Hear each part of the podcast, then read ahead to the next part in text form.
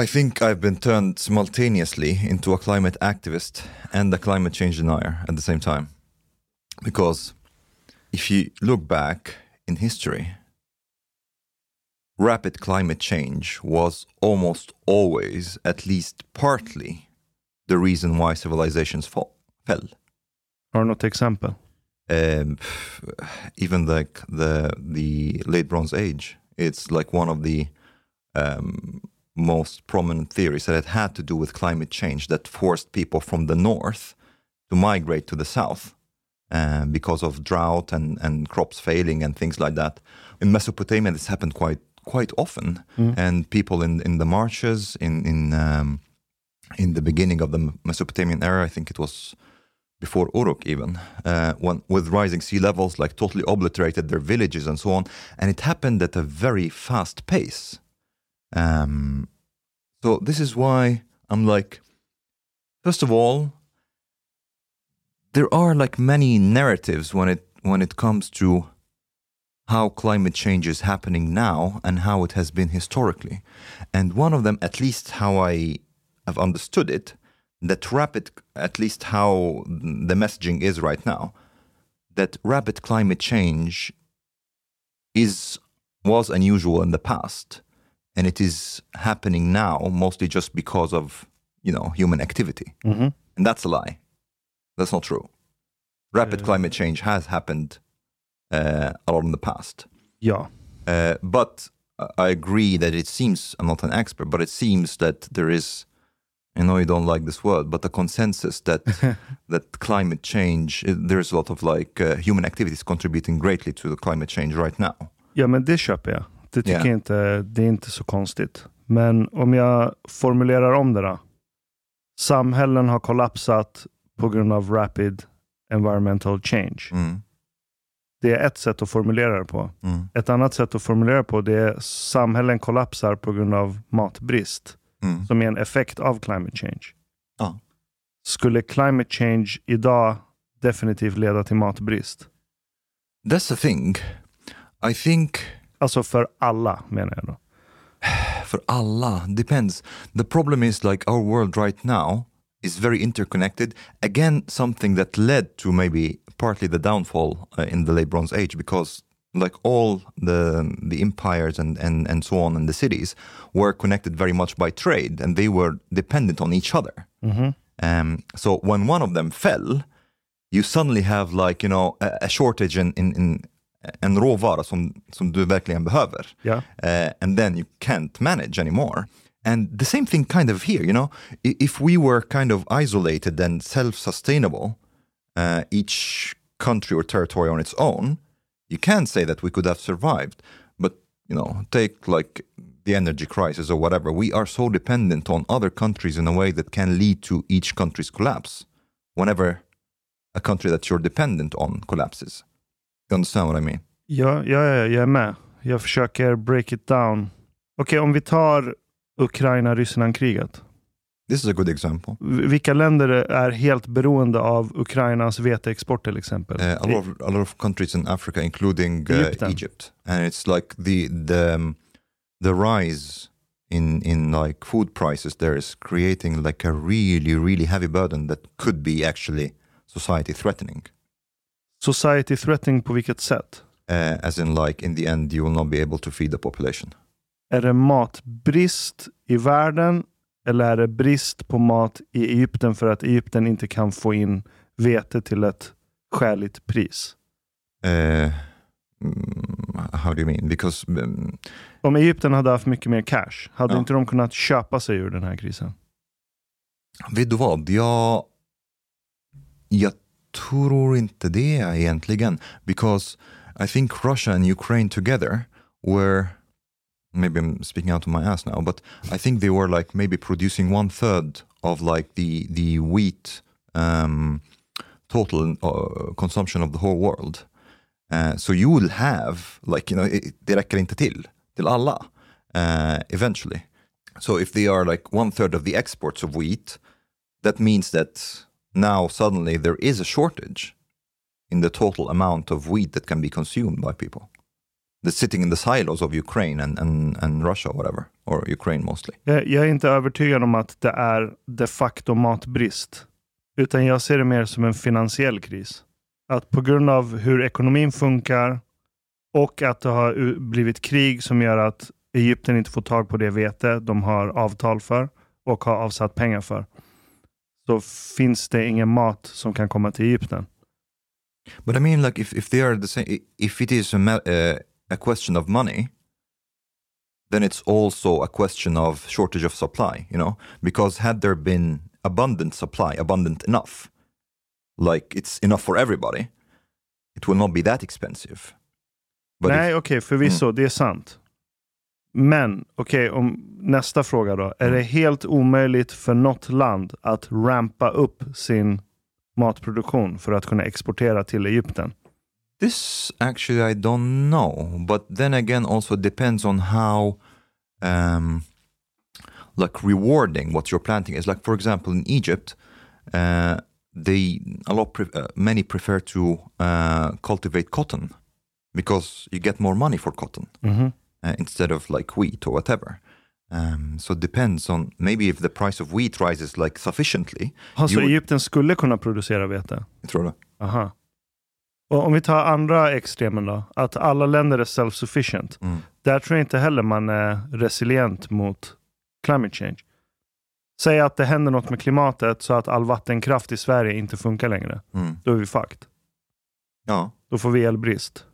Men, men jag tänker på, om, om du kollar statistik på antal människor som dör eh, av väder och klimatrelaterade eh, händelser.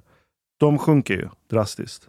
Gör de? Ja, det är färre som dör av hurricanes, rainfall, Ah, ja, ja. Okej, okej. allt som har med väder Right. och klimatrelaterade olyckor att göra. But is this because that they are occurring less or because we have a stronger infrastructure that's protecting? Starkare infrastruktur. Ja. Starkare infrastruktur. Right. Så jag är inte helt säker på att, efter, jag, jag, eller så här, bara eftersom vi är helt interconnected Mm. så tror jag att vi kommer kunna klara av climate change. Till skillnad från tidigare civilisationer. This is what where I'm skeptical. Uh, it depends on how you mean that because I think I think we might have a reverse sea peoples event. Sea peoples. Kan du, the sea peoples are are um, it's uh, the the fall of the Bronze Age is contributed to the attack of the sea peoples. Uh, one of the this is the kind of the main theory, uh, and uh, so basically that people from the north mostly suddenly in great numbers no, North var, kan du... uh, so uh, southern Europe for uh, kind of. It this is like probably where they came from. Typ Medelhavsregionen. Yes, and then migrated to the Near East and led to like a lot of like these empires falling, including the Hittite Empire, uh, the Assyrians. They had to like really retreat and like their their empire shrunk, and this is how they preserved themselves. Actually, this is how they survived.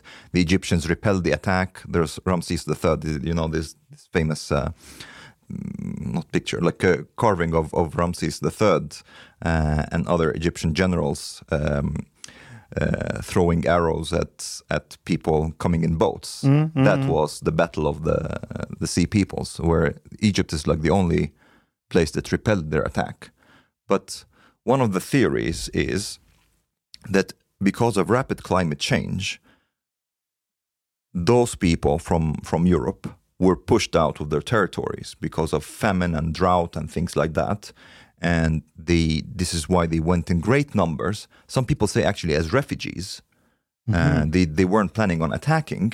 Så det här är the sea peoples. De Yes. bortdrivna av klimat. One of the main Ah. theories, yes. Okej. Um, de är climate refugees. yes. Uh, uh, With swords. with swords. and it seems that so, so here, if you are suddenly because in the end, it does not really matter if these people are if you scale it up enough, it does not matter if these people are coming to attack you or not. Like for example, if Europe is having on its borders suddenly a hundred million refugees, spelar ingen roll om de, like if they are attacking or not, Yeah. because you can't have them. It's like they are trying to get on a lifeboat where if, if like a lot of people will get on, the boat will sink. Och Europa är lifeboaten. Yes. Mm. So you will have to shoot them. Uh, what to do? Like, uh, or like prevent them from coming in with force if they don't like um, go back. So I'm thinking that it's possible that there is kind of a reverse scenario will happen that more and more the climate in the south, as in like in the Middle East and Bangladesh and all these countries, uh, will become basically too hostile for human life, whether because of drought and famine. There is like already starting to be water shortages. I think there could be water wars, like Egypt could be go to war with like Ethiopia and things like that because they want to build dams on a dam on the uh, River Nile because Egypt takes the the lion's share. Um, or temperature rising to an extent that they are not able to to stay there anymore and this will cause this is why i'm saying a reverse because they will be instead of going from north to south they will be going so. from south to north and crossing the mediterranean the other way around. And you will have to like oh, push back if it's like it's kind of a mass invasion. Um, so i think this is actually a probable scenario that these like all of these territories will be uninhabitable in the not so distant future that they will have to seek a place that is more oh, more friendly to human survival Okej, om, om man tittar på IPCCs potential scenarios. Det här är en av dem. Så ja, rent krasst. Okej, it could happen. Jag utesluter inte det. Men jag vill veta vad är din, för du sa att du är climate change denialist at the same time. Var kommer den biten ifrån? Uh, here, I think the one can say the climate panic in itself is a total natural reaction because, like I said, this has contributed a lot to the a fall of many civilizations, climate change. So I think maybe people understand on some almost instinctive level that this can happen. So I, I think it's it's not totally out of the norm that some people are panicking because I think maybe this will happen and this kind of like rapid changes that will cause disasters. However, like I said, I've been a bit disillusioned that this is something that rapid, at least the message that I got before, that rapid climate change did not happen before. And it happened only like after the Industrial Revolution and um, because of like uh, emissions and so on, because of human activity. This is not true. Um, Men det beror på hur man definierar climate change. Så om, om du definierar climate change som en global event där temperaturen ökar överallt. mm, Det kanske inte har hänt lika fort tidigare i historien. I alla fall sedan vi hade civilisationer på den här planeten. Men det räcker ju med att det blir torka i en tillräckligt stor del av världen för 5000 år sedan. mm, Och så får du samma effekter av global climate change. Att, en, att ett, ett helt rike kollapsar. Och så kommer de, eller en kontinent kollapsar och så behöver de människorna flytta någon annanstans. Yeah, could be, but even like, if I'm not mistaken, these events were almost worldwide, at least like known civilizations worldwide, because even like during the Bronze Age, while maybe the North has been way affected, the South has also been affected. There has been like famine and, and drought and things like that, but not in the same degree.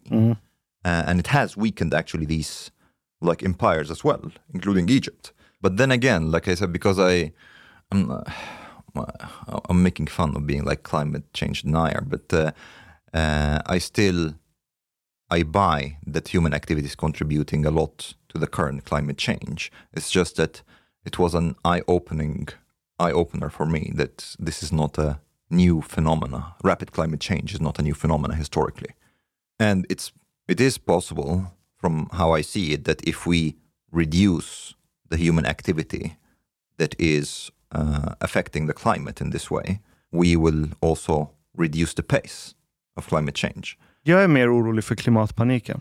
För att jag, jag ser inte det som ett potentiellt scenario att vi kommer kunna övertyga 500 miljoner människor i väst, eller nästan en miljard om vi tar med hela USA också, att reducera sin konsumtion och aktivitet. No, I agree with you. Det ser inte jag alls som ett görbart Nej. scenario. I agree with you. I think like Människor är urusla på att gå ner i levnadsstandard frivilligt. yeah, Vi hittar hända. på alla möjliga narrativ och berättelser i våra huvuden för varför det inte är nödvändigt. Yeah, I don't think this will happen. But okay, another way to put it, which is maybe more accurate, is to find a way to reduce our emissions. Vi kastar teknologi på problemet. Yeah, exactly. Yeah, but again, I don't know if it would really. Here, is there a way that we, with high probability, we would reduce our emissions to an extent that stops climate change? Nej, det beror på om vi har kommit över någon sorts tipping point. Ja, Så att det inte går att backa. ja, Jag tror inte världen kommer kollapsa även om vi får en massmigration av säg 200 miljoner människor. Det kommer vara en brutal event. För eh, väst kommer inte släppa in 200 miljoner pers som är på flykt. What will we, will Inte ens de mest inbitna invandringsförespråkarna. What will they do with them though? Because th- that's the thing. I agree with you that a lot of people will agree that you can't do it, but a lot of people also will not be able to use force. To to uh, they will like stop short of force. Jag tror folk kommer göra det. I don't think they have the guts. Vi har gjort det förut. Vi har gjort det förut, vi kommer göra det igen. Jag säger inte att det är nice. Jag säger bara att det är inte en world collapsing event. Det är inte en civilization collapsing event. Det är den mest brutala massmordseventet som någonsin kommer ha skett i mänsklighetens historia. Depends on scale as well. Because if we're talking about like I don't know if it will be 200 million because Egypt only is 100 million. it's like, it's like what if they are 1 billion? I don't know. Uh, but this is like one of the problem scenarios that I think we should talk about more and maybe like help these countries to be more sustainable somehow in this case so that this doesn't happen. Ja, men det vi vet är att koldioxidutsläpp leder till temperaturökning som i sin tur sätter igång en kaskad av andra effekter. Så där borde sannolikheten vara hög att om vi minskar på koldioxidutsläpp, det vill säga användning av fossila bränslen, så kanske vi kan reversera en viss del av den här effekten. Men det bygger på att vi kan reducera koldioxidutsläpp. Utan fusionskraft så kommer vi inte kunna göra det utan att upprätthålla den civilisation vi redan har i väst. Så vad finns det för utväg utöver fusion? För jag ser inte att människor kommer frivilligt dra ner sin levnadsstandard. Jag tror människor kommer till sista bloddroppen hitta på varför vi inte ska dra ner vår levnadsstandard och bara fortsätta som vi gör. So, uh, eh, eh, if I'm understanding you correctly, you mean that for us to reach like a sufficiently nuclear status, uh, we need to kind of continue on the same path, producing like carbon dioxide and so on, and this can push us beyond the tipping point. Is this what you what you mean? Men jag säger inte att vi ska göra det. Mm. Jag säger att vi, jag tror inte vi har någon utväg. Yeah, but I mean, like, why don't we just like focus on going nuclear? Uh, what would be Jaha, istället för fusion. what, what is the difference? Båda är ju en sorts kärnkraft. Men den kärnkraft vi har idag, det är fission. Där du klyver en atom och frigör energi genom den processen. Medan fusion så tar du, du slår ihop två atomer för att bilda ett nytt grundämne. Så det man testar fusion på idag, det är att man hettar upp deuterium som är, en, som är vatten egentligen, som innehåller en isotop av väte. Och det finns rätt mycket av det i naturen, så det går att utvinna tillräckligt med deuterium för den här processen.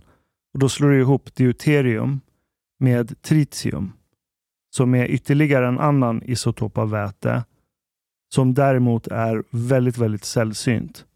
Så även om, okay, även om vi skulle få fusion att funka så vet vi inte hur vi kan producera tillräckligt med tritium idag. Det finns olika processer för att göra det, men de är inte så billiga just nu. Men, men tänk på att aluminiumbestick var mycket mer värdefullt än guldbestick en gång i tiden. För vi visste inte hur man utvinner aluminium och förädlar det Mm på ett tillräckligt kostnadseffektivt sätt. Medan idag så dricker vi kola ur en aluminiumburk och kastar bort den som om det inte är värt någonting. Men, men i alla fall, för, för, för fusionskraft så slår det ihop deuterium och tritium och då bildas helium.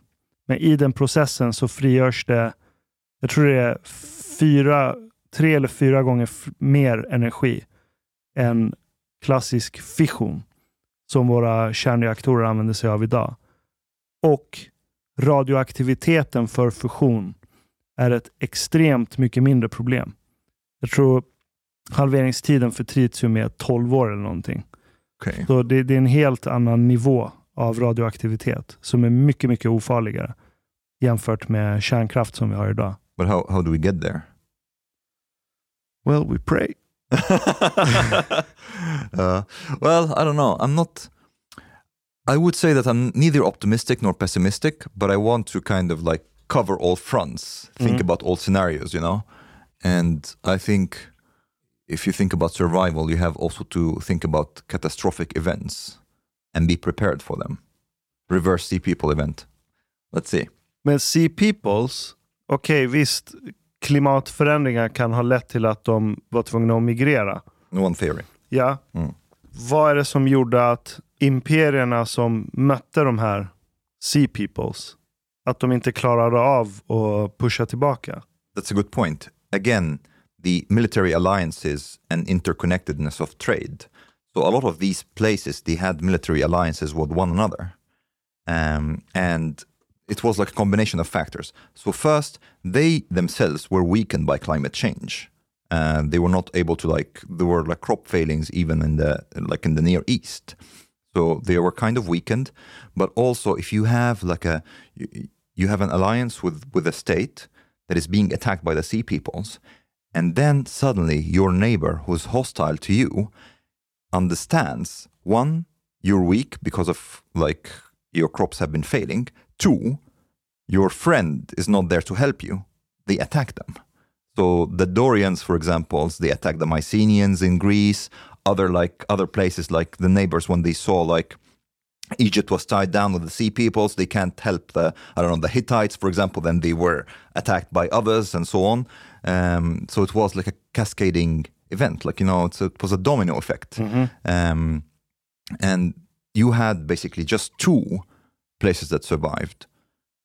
Assyria, by retreating, they basically left the territories that they they had expanded to before and just like retreated to a small um, area where they thought this was manageable for them, which is pretty smart because after the Bronze Age, it was the Assyrians who rose to like dominated everything, hmm. and the Egyptians who managed by setting an ambush for the sea peoples and uh, to repel them, and they they even one inter- another interesting theory. They they relocate one of the sea so the sea peoples were not just one ethnic group; they were many, and one of them the Egyptians called Palastu or the Philistines, mm-hmm. and they some theorize that they were actually Mycenaeans from Greece, but the Egyptians took them and forced displaced them into Canaan, into Palestine.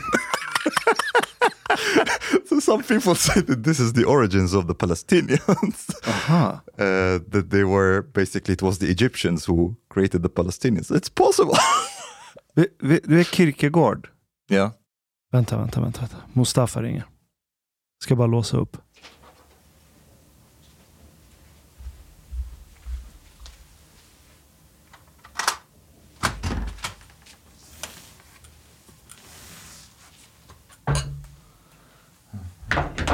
Ni har gått bakom våra ryggar. Nej. Jo, det här är en kupp. Det är så här man gjorde i Iran med revolutionen. Och det är inte en det är inte tillfällighet att det är Ashkan som sitter vid bordet här. Ni kommer bli lurade på revolutionen igen.